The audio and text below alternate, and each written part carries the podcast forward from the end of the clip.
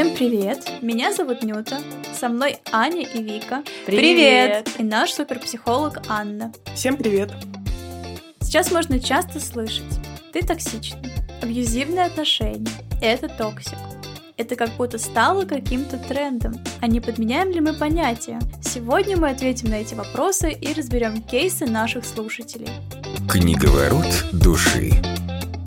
Анна, у нас возник очень дискуссионный вопрос, что же такое абьюзивное отношение и токсичное отношение, и вообще есть ли разница между этими двумя понятиями? Можете, пожалуйста, нам объяснить? Мне кажется, что эти понятия довольно сильно пересекаются. Токсичные отношения — это такие отношения между людьми, где одна из сторон чувствует себя униженной, подвергается жестокому и во всех смыслах вредному обращению с другой стороны. Это отношения, в которых хотя бы одна из сторон, она, очевидно, страдает. Абьюзивные отношения — это отношения, в которых происходит насилие, психологическое или физическое. Токсичные отношения в каком-то смысле шире. Там не обязательно есть прямо прямое насилие, но они все равно могут быть токсичными для человека, то есть вредными, отравляющими его существование и приносящими ему дискомфорт. Но совсем не обязательно, что это происходит в результате насилия именно над ним. В определении токсичного или токсичных очень много вот этого субъективного восприятия. На примере с юмором. Есть друзья, компании, в которых нормально там подшучивать друг над другом,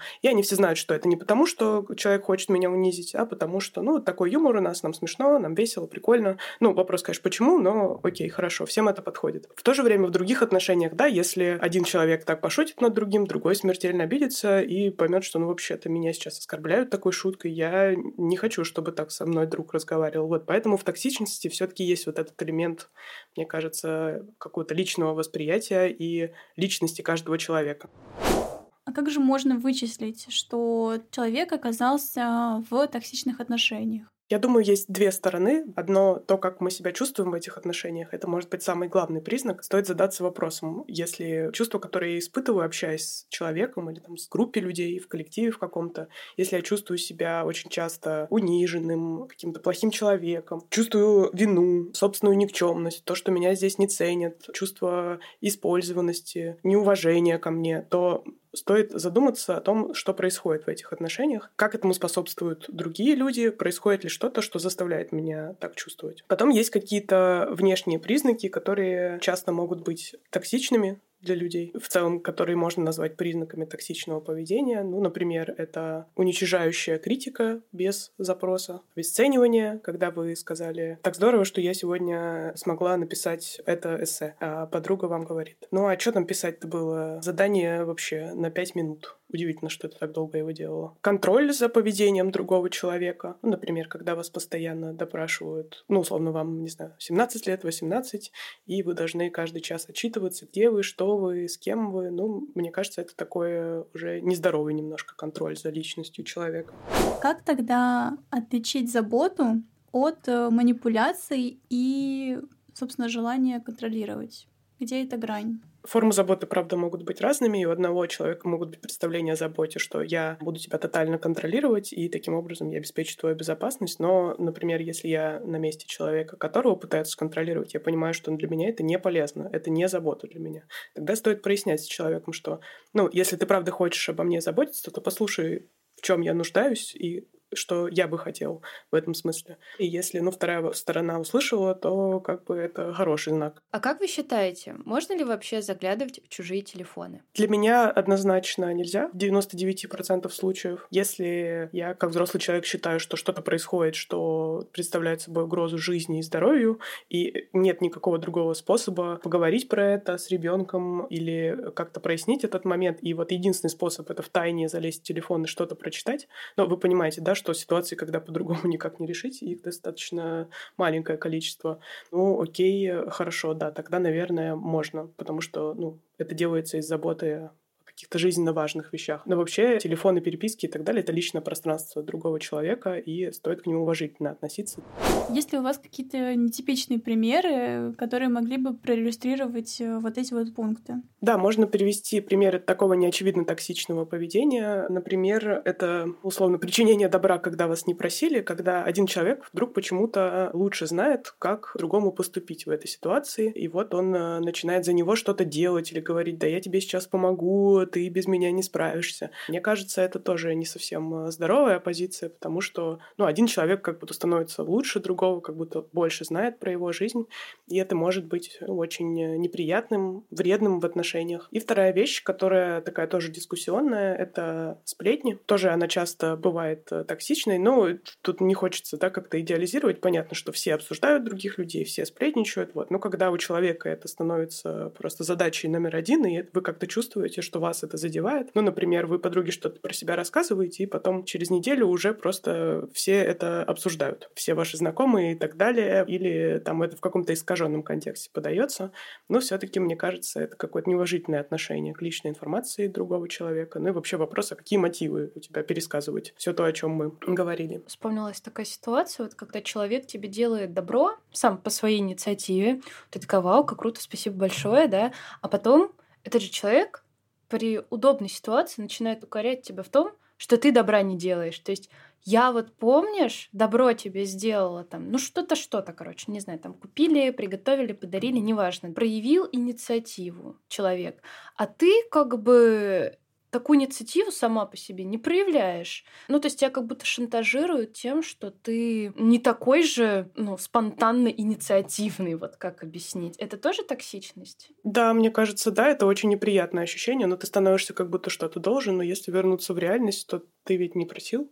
Ну, тебе да. помогать. Просто ты, ну, принял ту помощь и подразумевалось, что, ну, человек ее по доброй воле оказывает. И ты сидишь такой с чувством вины, блин, это я, наверное, мало уделяю внимания этому человеку, надо как-то там ответить. Но вы не виноваты. Ну да, оказывается, ну, что это токсичность. Не задумывалась просто об этом. Mm. Это вообще, мне кажется, большая беда, когда в семье все начинают своими заслугами перед друг другом кичиться, выпендриваться и что-то вот обязывают. Типа, ой, я два раза на этой неделе помыла посуду, а ты что сделала? А я помыла полы, а я что-то этого не помню. Ну, то есть такие моменты просто ужас какие, мне кажется, токсичные. Но я не думала, что это токсичность. Я думала, что это какая-то своего рода, ну, отношения такие, типа, в семье. Якобы у всех так, и это норма. Вот я тоже так думала раньше, что типа так у всех, так и должно быть. Ты собираешься помыть несчастный пол, и сам, сам ты хочешь помыть этот пол, но тут заходит мама в комнату и говорит: помой пол. И ты сразу не хочешь его мыть.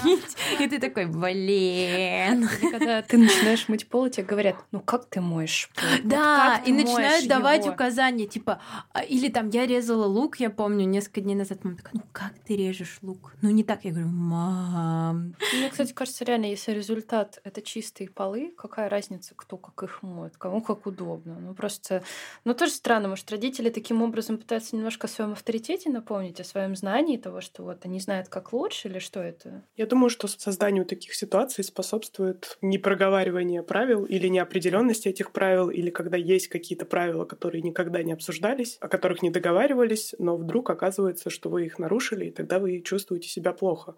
Но, с другой стороны, вы же не знали, что вам нужно мыть пол три раза в неделю, и там, ваш близкий имел это в виду, но не сказал, и как-то это все очень размыто получается. Важно проговаривать такие вещи. Это понятно, что если люди там живут на одной территории, в одной семье, что ну, все должны свой вклад какой-то вносить. Но когда он такой вот непонятный, и непонятно, как себя надо вести, чтобы всем было комфортно, это никак не обсуждается, это, мне кажется, и способствует тому, что все себя плохо начинают чувствовать. Согласна, потому что у нас нет расписания в семье, там, воскресенье, день уборки. Вот мы все просыпаем, все такие, да, сейчас пойдем убираться. А у нас такое бывает, вот ты себе лежишь, смотришь ТикТок, играешь в героя, что хочешь делать. И тут заходит мама и такая, а что это вы тут ничего не делаете? Ну-ка быстренько давайте сейчас уборочку сделаем. И ты такой, да какая уборочка, она не по плану вообще была. Ты пришел отдохнуть, а тебе такие, что это ты бездельничаешь? Ну-ка сейчас давай что-нибудь тебе придумаем, делай. И ты такой, о, кошмар какой. И сразу ничего не хочется.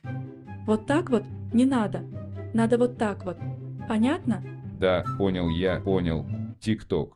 Макар Лео. Мы хотели бы разобрать кейс от нашей подписчицы про родителей, и сейчас я его прочитаю. Часто сталкиваюсь с мнением родителей, что они считают, что я им что-то должна. За счастливое детство, за навыки, которые я приобрела, ходя в музыкальную школу, за то, что они ночами не спали и выносили подгузники. Но разве это был не их выбор? Также от папы я частенько слышу фразу: «Я уже не могу, мне все надоело, хочу уехать, хочу все продать и свалить». Я все понимаю, бывают трудные периоды в жизни у всех, но слушать это неприятно и откровенно тяжело. Создается ощущение, что возвращаться в такую семью не хочется. А еще у моего папы чересчур большое эго.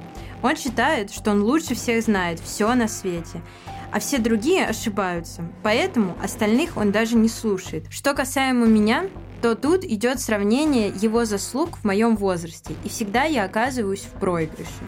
Как будто он пытается выпендриться передо мной шестнадцатилетней девушкой, которая только в начале своего пути, и опять же, ради чего?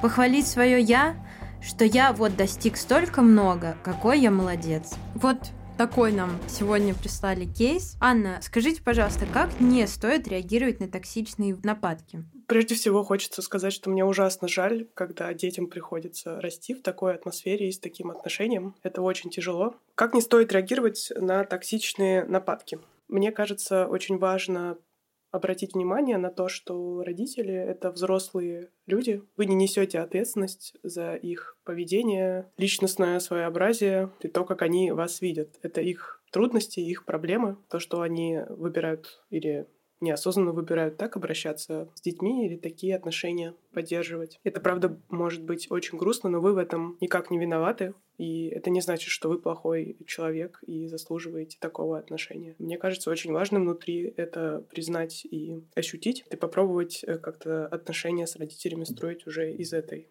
позиции. Хотя это может быть очень сложно. Мне кажется, важно так или иначе дистанцироваться от того, что происходит, как физически, минимизировать какое-то общение, которое вам очень вредит или для вас слишком болезненно, либо ну, не делиться чем-то, что делает вас уязвимым или открытым таким нападком. Ну, если вы знаете, что реакция будет такая обесценивающая, унижающая, лучше просто не рассказывать какие-то вещи про себя. Часто очень хочется изменить родителей или надеяться на то, что они изменятся, но бывает по-разному, но, к сожалению, часто такие люди не меняются. Возможно, они всегда останутся такими. Часто такие люди ждут именно эмоциональной реакции. Имеет смысл быть сдержанным и как-то пробовать немножко со стороны смотреть на то, что происходит, не погружаясь в эту ситуацию. Ну что, например, с вами все в порядке, что вы хороший человек, что у вас там есть какие-то успехи. Да, это просто человек, который вот так вот увидел вас сквозь свою призму, вам это транслирует. И тогда уже, ну, как-то не включаться вот в эту гонку или соревнование, или отфутболивание этих обид, замечаний и так далее. Да, просто сказать что-то короткое и сдержанное. Помнить про смысл коммуникации и диалогов, потому что когда люди общаются, есть какая-то цель, которую они хотят получить. Очень важно в таких диалогах думать про себя, в чем, собственно, цель нашего разговора, что вы хотите получить. То есть очень важно не поддаваться провокации и не идти на скандал. То есть легче как-то спокойно отреагировать, уйти, можно проигнорировать, но не ругаться. Тут есть две ситуации. Одна ситуация, когда вот так, например, человек на вас влияет, и вы молчите, ничего не говорите. Важно хотя бы один раз найти в себе силу сказать, что, знаешь, такие слова, они меня ранят, мне больно это слышать, я вообще ничего не могу делать, наши отношения портятся и так далее. И может быть, есть шанс, что другая сторона услышит. Если вы уже сто раз про это сказали, и это все продолжается и продолжается, ну, наверное, нет смысла каждый раз подвергаться этому унижению или насилию, и стоит как-то себя от этого оградить по возможности. А есть ли какие-то фразы, которые, допустим, наш слушатель может сказать своим родителям, чтобы избежать конфликта? То есть, допустим, вот девушка в кейсе рассказала, что ее отец своими достижениями очень давит на нее. Как ей правильнее ответить ему, что ее это задевает? Ну, например, знаешь, мне больно слышать, когда ты сравниваешь меня с собой в своем возрасте, потому что мы разные люди, мы разного пола, мы живем в разную эпоху, у нас разные способности, возможности. Плохо понимаю, почему я должна быть такой же, как ты. У меня нет такой цели, я — это я, ты — это ты. И не мог бы ты, пожалуйста, не говорить такие слова мне или как-то прояснить, что именно ты хочешь мне сказать, когда ты меня сравниваешь с собой, возможно, там. Ты хочешь, чтобы я многого достиг, или у меня была какая-то хорошая жизнь состоявшаяся. Но именно в такой форме мне больно это слышать.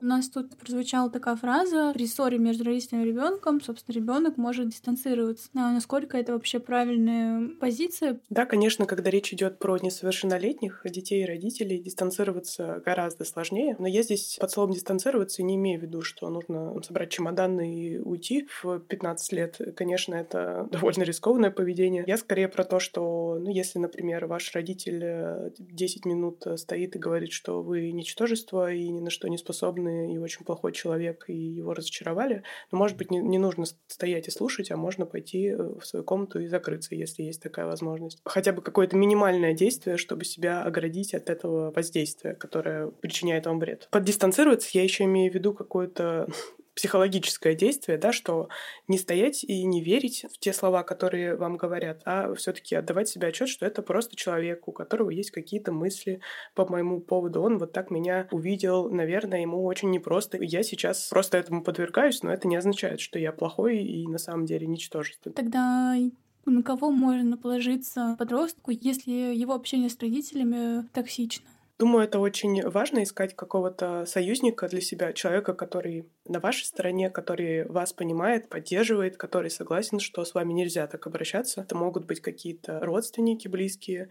Ну, например, если вы чувствуете такое воздействие от мамы, то, может быть, папа вас поддерживает или наоборот. Какие-то более расширенные круг родственников. Бабушки, дедушки, тети, дяди, сестры, братья, крестные, родители. Если до этого нет, возможно, это ваши друзья или какие-то другие близкие ровесники. Очень важно, мне кажется, в такой ситуации полного отсутствия поддержки обращаться к психологу. В школах есть психологи, есть психологические службы. В общем, как-то пытаться о себе позаботиться в этой ситуации и найти человека, который будет верить в то, что вы здесь не виноваты и вы страдаете.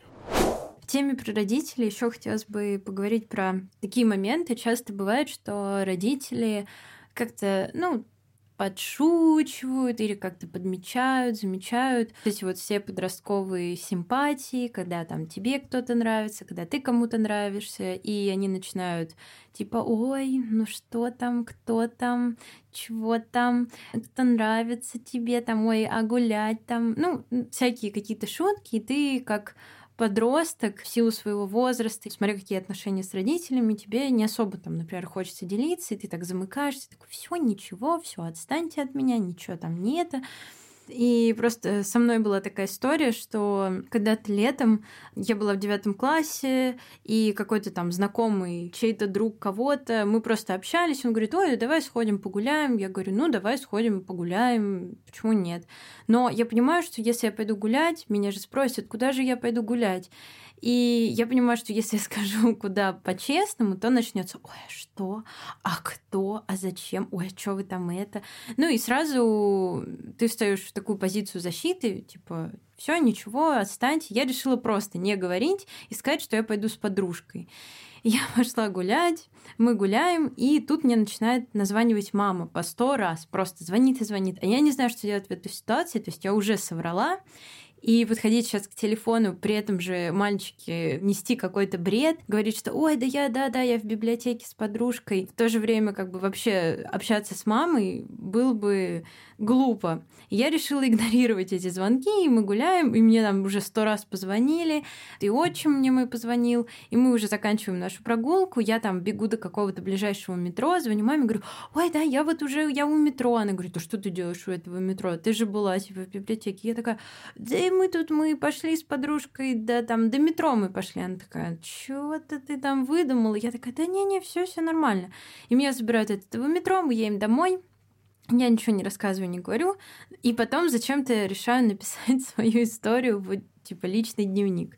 Я пишу эту историю, и потом как-то раз я вижу, я выхожу из комнаты, и мама читает эту тетрадку. Она такая: ой, что там, а что ты не сказала? Ань, ну ты, конечно, тоже гулять там с кем-то, ходить, ты смотри аккуратней. То есть она даже не одобрила эту ситуацию, то есть начала сразу типа: а вдруг, кто знает вообще, что это за люди там такие. Ну и, короче, я вообще в себе закрылась в этом моменте, и больше с мамой я как-то не любила обсуждать никакие там любовные истории, потому что это всегда да, получалось как-то, ну, не в мою пользу. Типа, зачем? Кто это? Ой, а кто там? А что там? Ну, все это как-то неловко и глупо. Вот.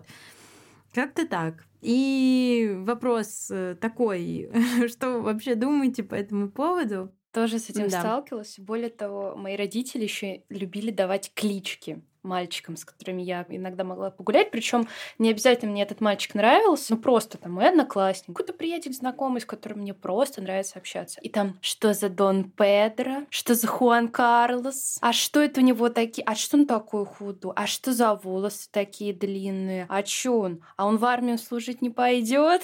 Уже какие-то такие начинались вопросы. Я думаю, что за допрос? Ну это же просто какой-то, ну, одноклассник. Он мне там и не нравится, он приятный чел.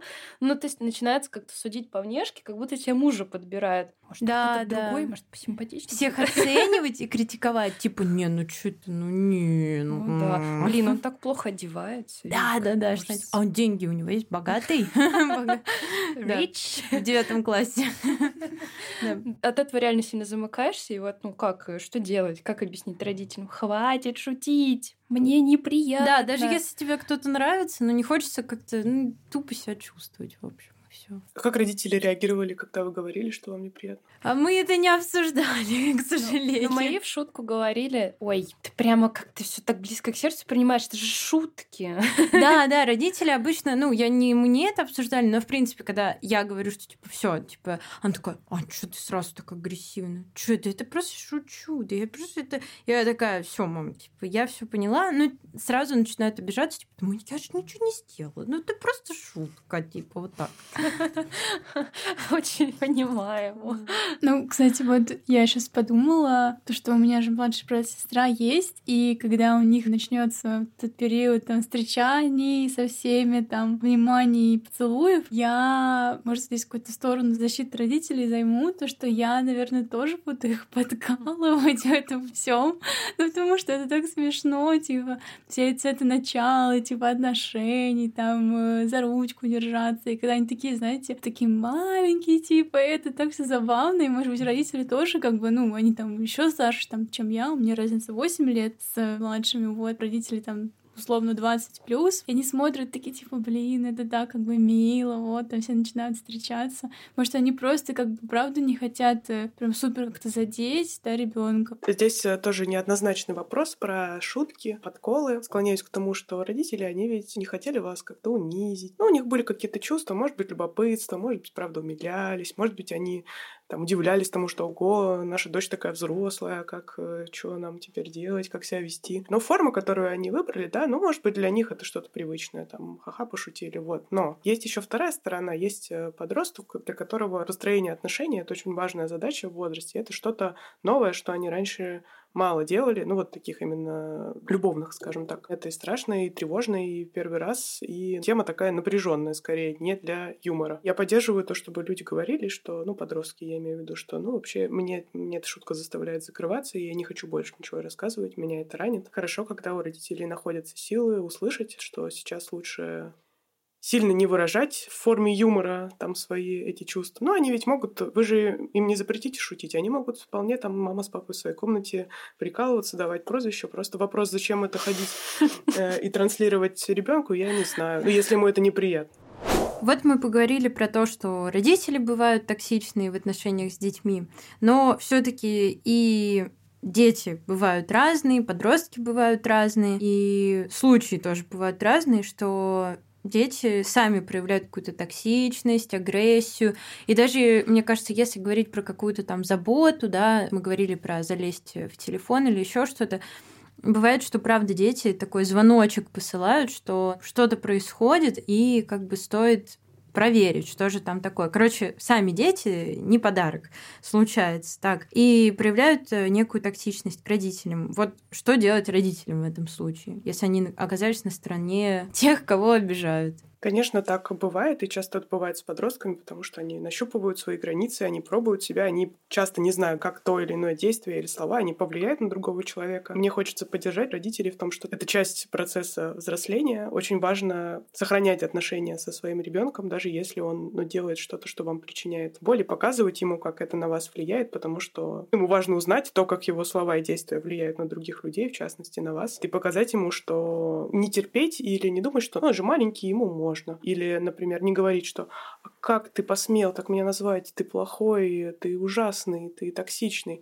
Ну, это не, не приводит ни к чему. Просто друг, там, подросток обижается, закрывается и думает, а, я плохой, я теперь буду такой. Нет, просто важно показывать, что происходит на самом деле, как это влияет. А вот почему некоторые дети стесняются от своих родителей? Ну, в плане, это же тоже какая-то токсичность, когда там, ну, ой, мам, ну не, не приходи, не это, давай ты это там, ну, ну не собирай меня, ой, не, не показывайся. Ну, то есть бывают же такие вот прям реально подростки, которые совсем как будто бы не уважают своих родителей. Понятно, что там в силу, может быть, подростковых там увлечений, крутости и прочего, но ведь родители от этого страдают, хотя вроде бы ничего такого не сделали. То есть как их поддержать в этом смысле? Часто это воспринимается сквозь призму этого возраста, что если ты показался рядом с родителем, и он или он куда-то пришел, это не просто какой-то человек пришел, а это я маленький, а вот, вот родитель, а я не маленький, я взрослый, и не надо мне напоминать лишний раз, что я ребенок. И тем более при каких-нибудь значимых людях, там какой-то группа, коллектив и так далее. Тоже хочется родителей поддержать, что это не лично про вас, это в большинстве случаев не то, что вы плохой родитель, которого все стыдятся, это просто связано с внутренним вот этим процессом. Продолжаем наш марафон токсичных историй. И следующая история про школу. С нами тоже поделилась подписчица, и звучит она так. Была в дружбе с подругой больше двух лет. В конце года поняла, что меня она просто использует. В плане использует, это значит пойти по магазинам с ней. Только потому, что ей не хочется одной и скучно. Также были ситуации, когда меня звали на определенное мероприятие, только чтобы накрыла, помогла, привезла. Иногда она предпочитала погулять не с тобой, а с каким-то другим человеком, только потому, что ей с ним нужнее. А то, что мы планировали увидеться, ее это мало интересовало.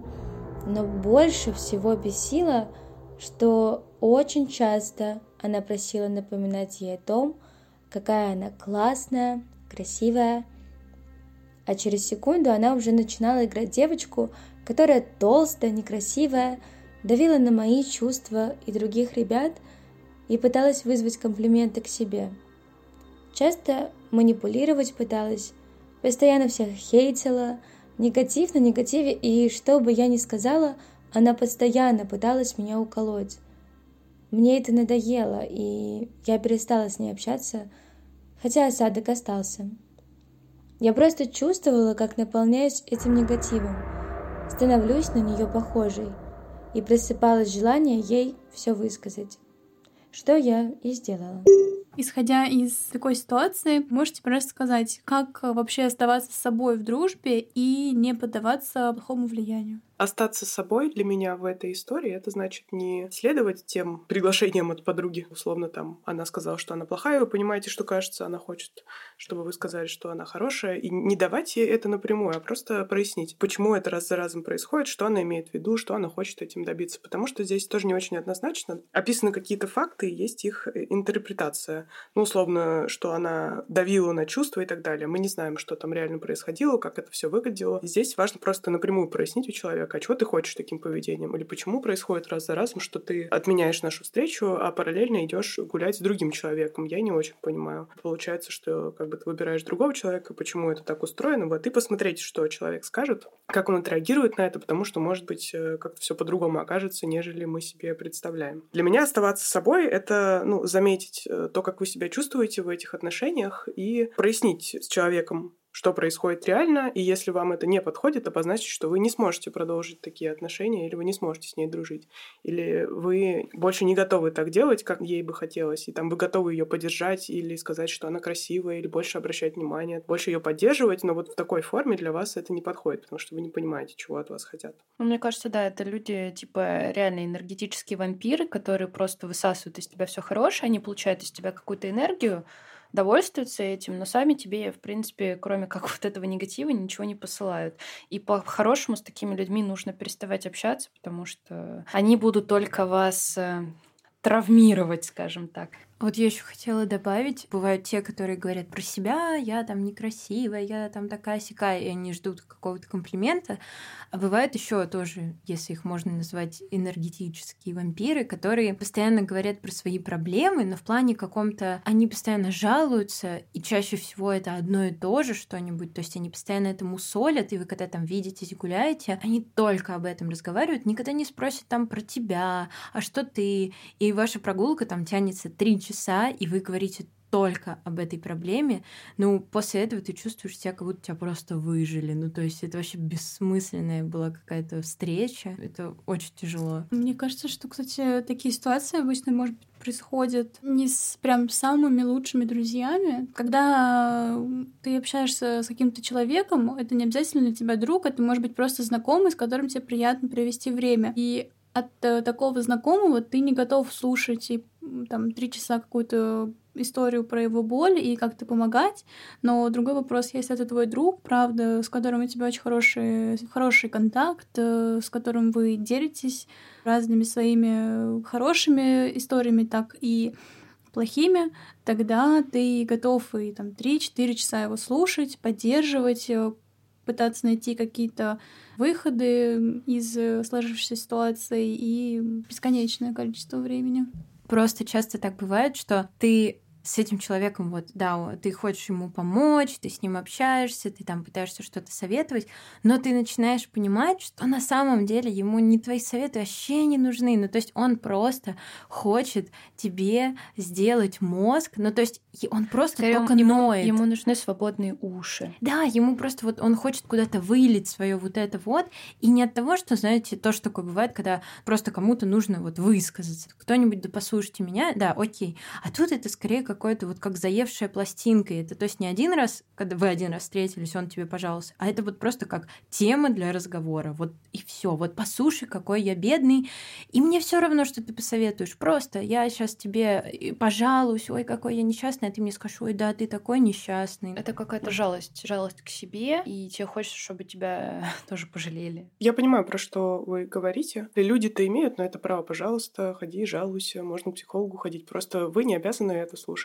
Ну, у вас есть выбор. Кстати, иногда очень сложно, когда мы часто говорим про какие-то вещи. Ой, ну вы там скажите так, ответьте так, там и так далее. Я просто сама была в этой ситуации, когда мне жаловались на протяжении долгого времени. Честно, когда... Ну, ты понимаешь, что человек, правда, этим страдает. Ну, это правда, его очень как-то...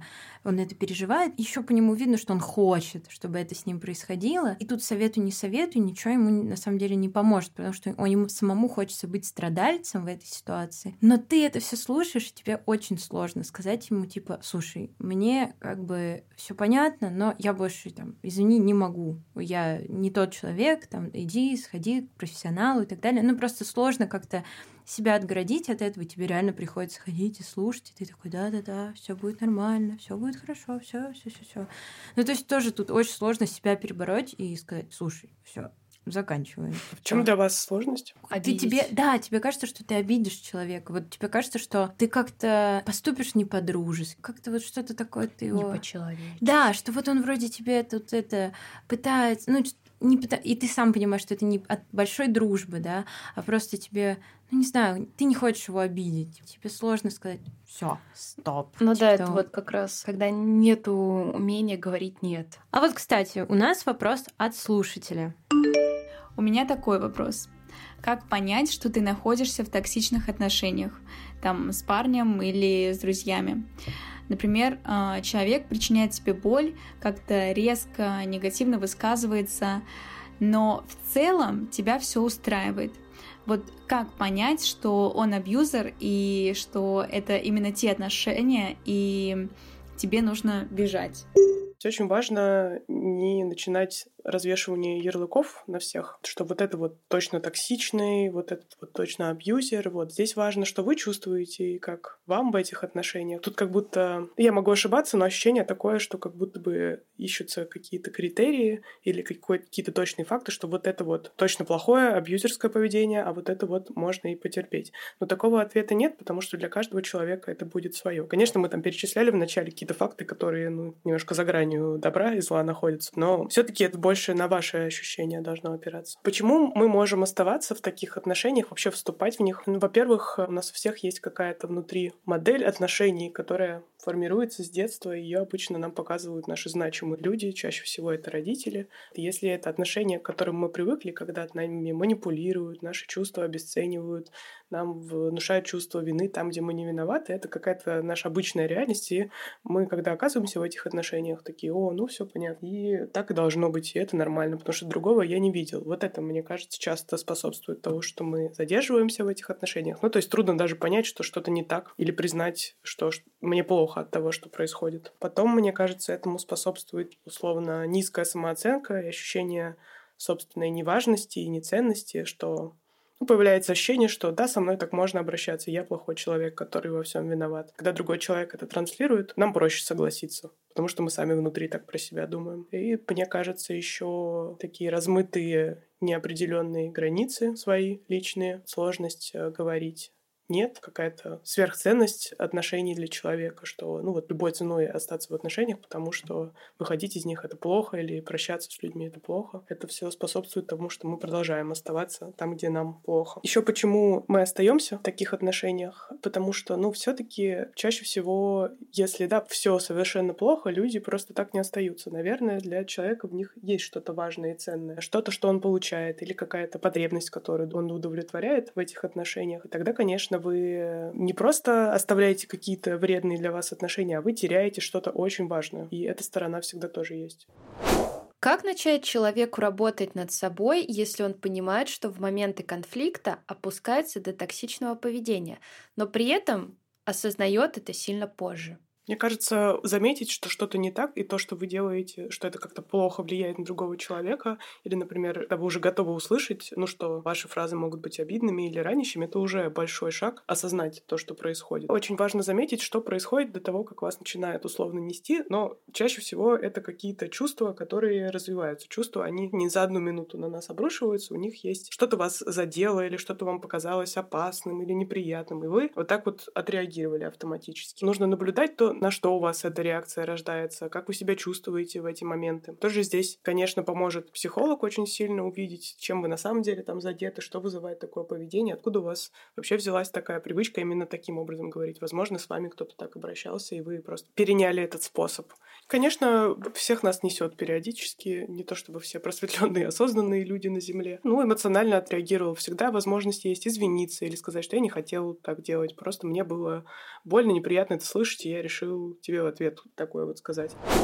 Нужно ли вообще пытаться изменить поведение токсичного человека, если ты дрожишь отношениями с ним? У меня может быть радикальная позиция. Я не думаю, что мы можем менять других людей. Токсичных или нетоксичных, люди могут только сами измениться. Ну, потому что это их реальность, их психика, их поведение. Только они имеют на это влияние. Мы просто можем чем-то помогать или способствовать, или что-то делать, чтобы человеку было легче меняться. Но решение и ответственность за него, за эти изменения, то, как он их будет делать, все-таки на другом человеке. Поэтому, если человек ведет себя как-то токсично, и он не хочет ничего с этим делать, и никакой проблемы в этом не видит, ну, тут вы вряд ли на что-то можете повлиять. Только потеряете нервы. Да.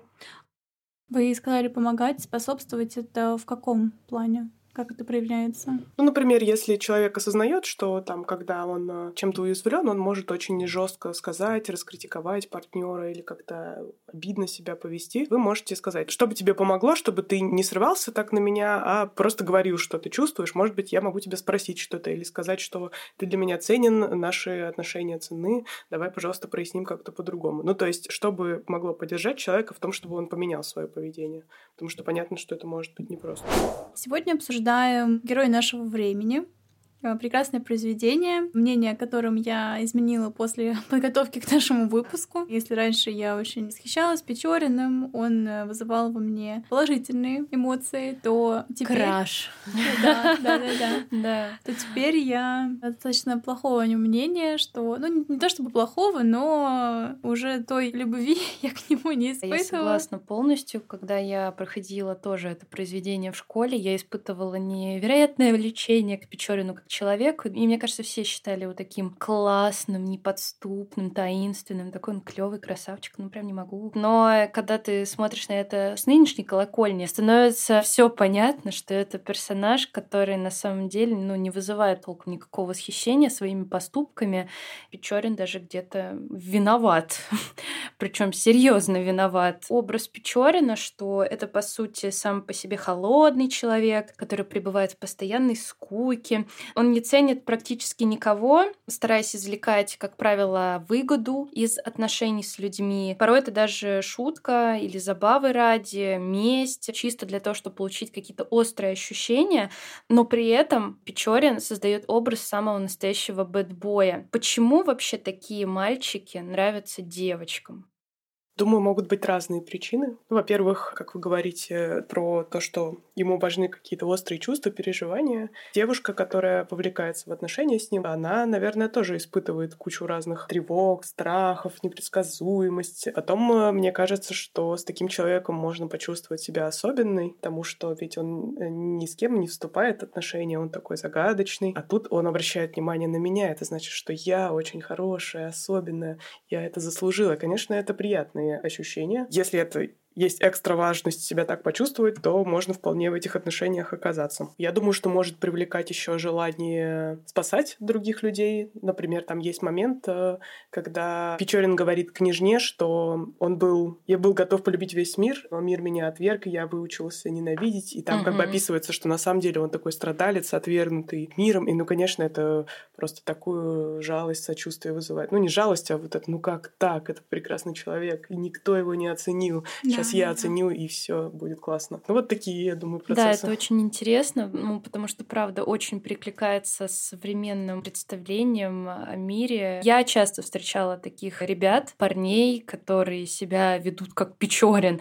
И это не просто как какая-то калька, а реально сейчас в эпоху интернета, вообще всевозможных удовольствий и развлечений, человек испытывает скуку, потому что нет привязки к чему-то одному. Все можно, все попробовал, ну, и вот как-то ты плаваешь, витаешь в облаках постоянно. Я думаю, еще это связано с тем, что культура потребления очень сильно начинает преобладать над культурой отношений. Забота только о собственной выгоде, такой чрезмерный эгоцентризм или такой объективация других людей, мне кажется. А что, что... такое объективация людей? Да, вы как к объекту к ним относитесь для удовлетворения как, своих например? Потребностей. Ну, например, как Печорин относится к Бэле. Ну, какая-то женщина, тело, я ее похищу, и она будет меня радовать в моем замке. А что там она чувствует, хотела ли она замуж и так далее, это ему не интересно. Ну да, по сути, очень жестоко, потому что человек, по сути, реально ничего не ценит, кроме собственных чувств, и он обесценивает чужие, совершая очень много действий, которые влекут за собой реальные трагедии. И Печорин вообще, конечно, не герой в прямом смысле этого слова, но он, правда, герой нашего времени. Парадокс.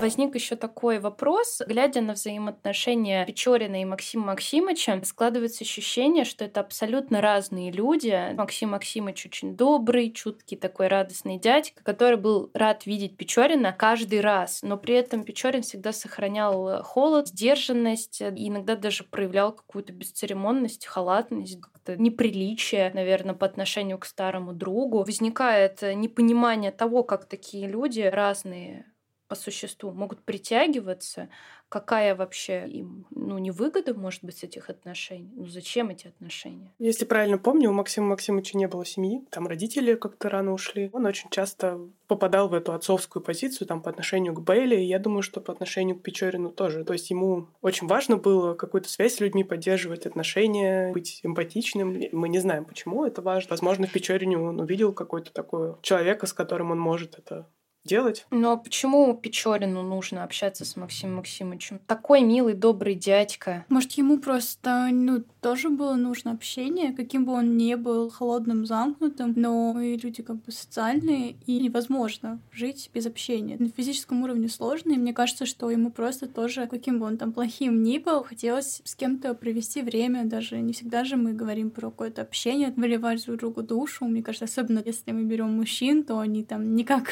мы там, девочки, все расскажем там друг другу, и такое. Нахождение рядом тоже имеет какой-то вес. А мне еще кажется, Максим Максимович, он был как отец такой, типа, для Печорина. То есть, ну, Печорин, он тоже такой, я одиночка, волк, я такой сам по себе.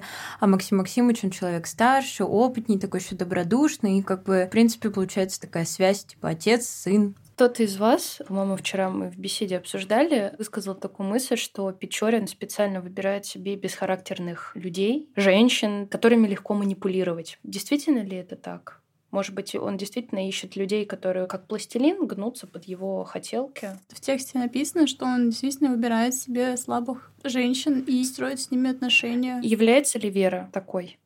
Ну, он, Потому что он к Вере в итоге и не построил. Да, но, но к, Вере... он к ней реально что-то испытывал, типа того. То есть он ее не так попользовался и бросил, как там Мэри, Бэлу, а он скорее относился к ней, он реально дорожил этим всем, то есть он там с ней виделся, у них какие-то там драмы были. Вопрос в том, что ты же до отношений-то не дошло, потому что, может быть, если у них появились какие-то отношения, они бы и не сложились, потому что он ищет себе определенную какую-то женщину, которая прогнется под него. Может, поэтому у них ничего не вышло. Мне кажется, наоборот, что он ищет женщину, которая прогнется, чтобы она прогнулась, и все, он удовлетворил свои там вот эти веселушки всякие. Ну, попользовался и бросил. А Вера — это как раз-таки что-то такое глубокое, да, для реальных отношений он не ищет простенько, потому что ему реально становится скучно. Ну, и что интересного? Ну да, он добивается своей цели и выкидывает ее. Потому что Веру нельзя выкинуть, потому что она и не может ему принадлежать, потому что Вера замужем, а он ее любовник, и у него прав-то не очень много на самом деле. Условно говоря, безопасный для него отношения, потому что они там что-то где-то видятся, огромная дистанция, и как бы все под контролем. Есть же такое поверье, что мужчинам нравятся такие девушки, которых нужно добиваться. В этом есть какой-то азарт, игра, что нужно через себя перепрыгнуть, а вот та цель, которая сама тебе в руки плывет, уже не так интересна. Ты к ней быстро остываешь, охладеваешь и, можно сказать, уходишь. В случае, например, с Беллой. Он ее очень легко получил, она...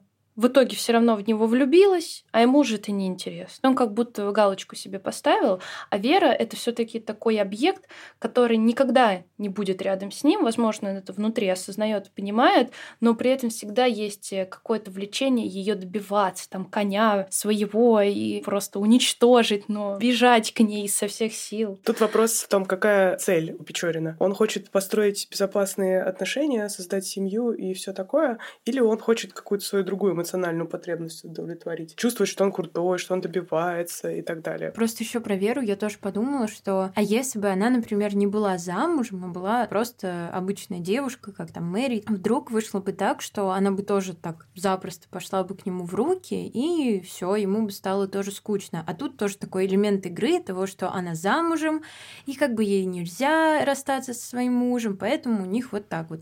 А может быть, ну, предположим, что она тоже та самая слабая, бесхарактерная дама, которая вот так вот возьмет, придет сама, и Печорин уже скажет такой, ну что, мне все, мне, мне скучно, типа того.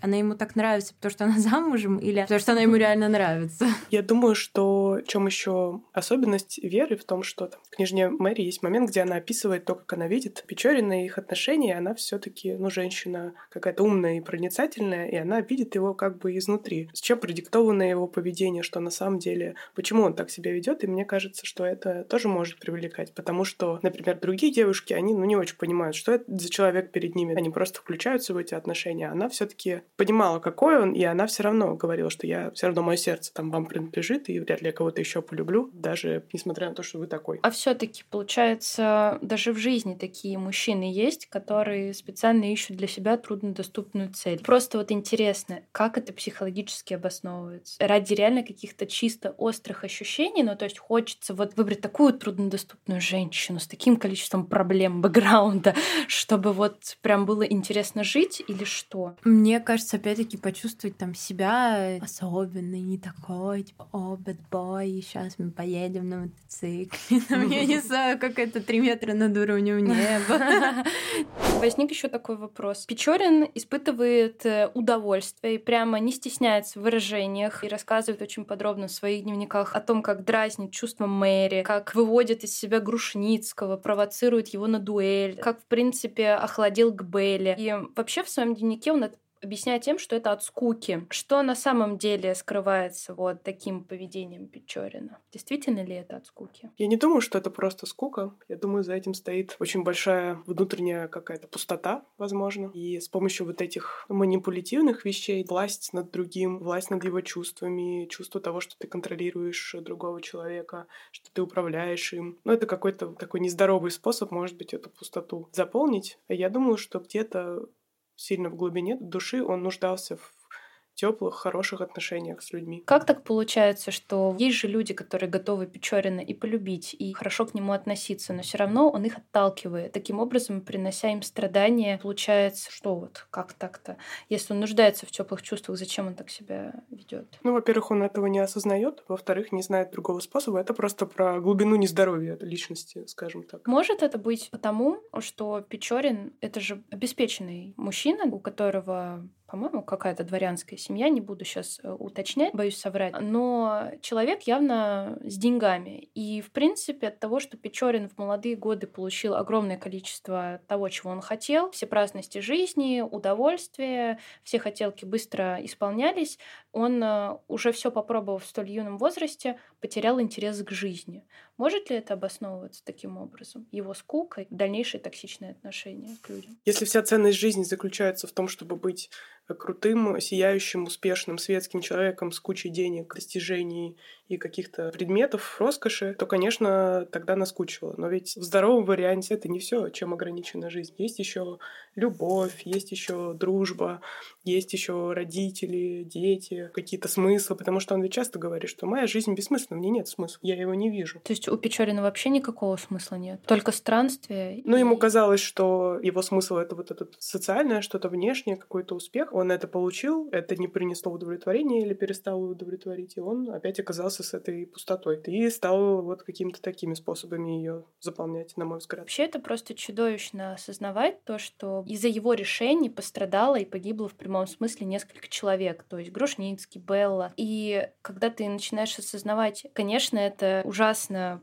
пугает, что такие люди, в принципе, могут быть, и можно с ним находиться рядом. И более того, пугает, когда люди в таких людей влюбляются и восхищаются тем, что вау, он такой загадочный, классный. Но что реально скрывает за оболочкой вот этих людей, это же что-то нечеловеческое. Из-за того, что он считает, что жизнь бессмысленна, он не воспринимает это как-то так трагично, потому что в самом конце он же играл вот в эту как бы типа русскую рулетку. Ему было как бы все равно. Ему не казалось, что что-то такое происходит, что ну как бы ну кто-то умрет, кто-то погибнет, кто-то там еще что-то, ну и, и что типа того, ну бывает. Да, у него нет ценности ни своей жизни, ни, соответственно, других людей. Ну, зато интересно, что когда на дуэли с Грушницким, все-таки его внутри очень сильно передернуло, так сказать, страх накрыл, и он понял, что вообще-то тут реально идет вопрос жизни и смерти. Ему стало страшно, как там Онегину, когда он, например, шел на дуэль с Ленским, тоже, опять же, все забавы ради, забавы ради. Как будто это немножко такой детский инфантилизм, когда мы сначала делаем, а потом реально думаем о том, что мы делаем. Делаем, и осознавая, какие вообще последствия могут повлечь твое решение. И, не знаю, в общем, так проанализировав Печорина, создается ощущение, что это прям совершенно и антигерой, и восхищаться тут абсолютно нечем. И мне, честно говоря, даже не жалко Печорина, в том смысле, что какой бы он там ни был страдалец, какие бы он ни испытывал терзания, пустоту внутри, мне его не жалко, учитывая все, что он сделал, то, как он обесценивает чужую жизнь и считает, что он может так вторгнуться и просто в дневнике черкануть: ой, что-то мне немножко стыдно, что я там честных контрабандистов в жизни их немножко нарушил, их покой. Все равно человек как будто не испытывает никакого сожаления по-настоящему. Я вообще Лермонтова обожаю, супер-пупер. И Печорин очень интересный герой, как сам по себе, но я реально не могу найти человеческого объяснения его поступкам. Потому что, да, знаете, как немножко оправдывать маньяков, знаете, ой, его в детстве били, там насиловали, вот он вырос и покалечил жизнь других людей. Ну как это может быть оправданием? Я не думаю, что что-то его оправдывает или что-то может его оправдать, просто скорее с точки зрения того, что есть какое-то объяснение тому, что с ним происходит. И, конечно, ему не было права так делать, и такие поступки, они с морально-этической точки зрения плохие. Но все-таки, как у личности, с ним что-то происходило, мы можем понять, почему так. Но mm-hmm. это его не оправдывает. В любом случае, вам самим судить, нравится вам Печорин или нет. И книжка в любом случае очень поучительная. полезная, как художественная литература, да и, в принципе, как такой учебник жизни. Можно туда посмотреть, заглянуть. Обсудить с друзьями, например. Да, обсудить с друзьями. Краш. Краш, да, можно... Найти себе нового краша, вообще себя. Да, просто пугает, что в жизни вот такие есть Печорины на белом свете. И, кстати, свете. Их не так мало. Типа, да, их очень много. Бывают, типа. А такой Печорин может залезть к вам в жизнь... И, и нагадить, и уйти.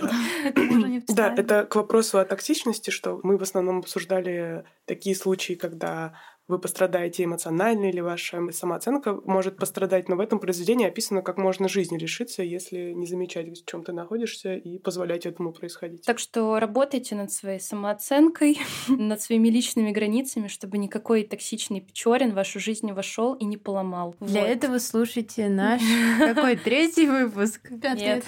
Нет, наш второй выпуск про личные границы. Ребята, если вы дошли до этого момента, вы крутые. Спасибо, что были с нами. Узнать больше про нашего суперпсихолога, про то, кто мы такие, вы можете из описания в инфобоксе. Все ссылки на соцсети вы найдете там. И не забывайте отправлять свои вопросы нам на почту и ВКонтакте. Мы с радостью на них ответим и поможем разобраться в вашей ситуации. Ставьте лайки, подписывайтесь на нас, читайте себя, читайте книги. И пока-пока, книговоротники. Пока. Пока. Пока.